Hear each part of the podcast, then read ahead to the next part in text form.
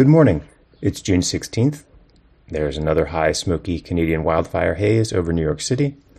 And this is your Indignity Morning Podcast. I'm your host, Tom Scocca, taking a look at the day and the news. Various Florida media outlets are reporting that the Farmers Insurance Group has stopped issuing new homeowners policies in Florida. Apparently, the change began in February, but with hurricane season arriving, people have noticed it. AIG, meanwhile, has reportedly stopped insuring coastal property in Florida.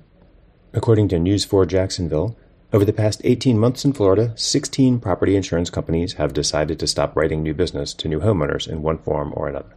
As in California, where we previously discussed insurance companies getting out of the market, the people who actually have to pay for the destruction caused by climate change have decided enough is enough.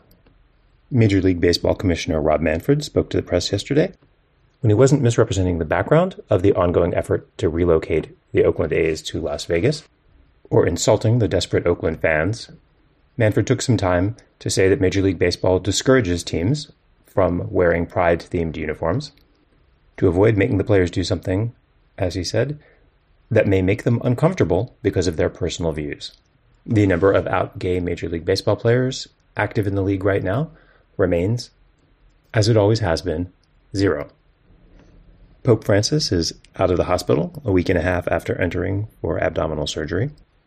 Researchers have concluded that Saturn's sixth largest moon, Enceladus, contains phosphorus, an element essential for building life as we know it, in its icy surface and presumably in the liquid ocean of delicious carbonated mineral water that they believe underlies the ice.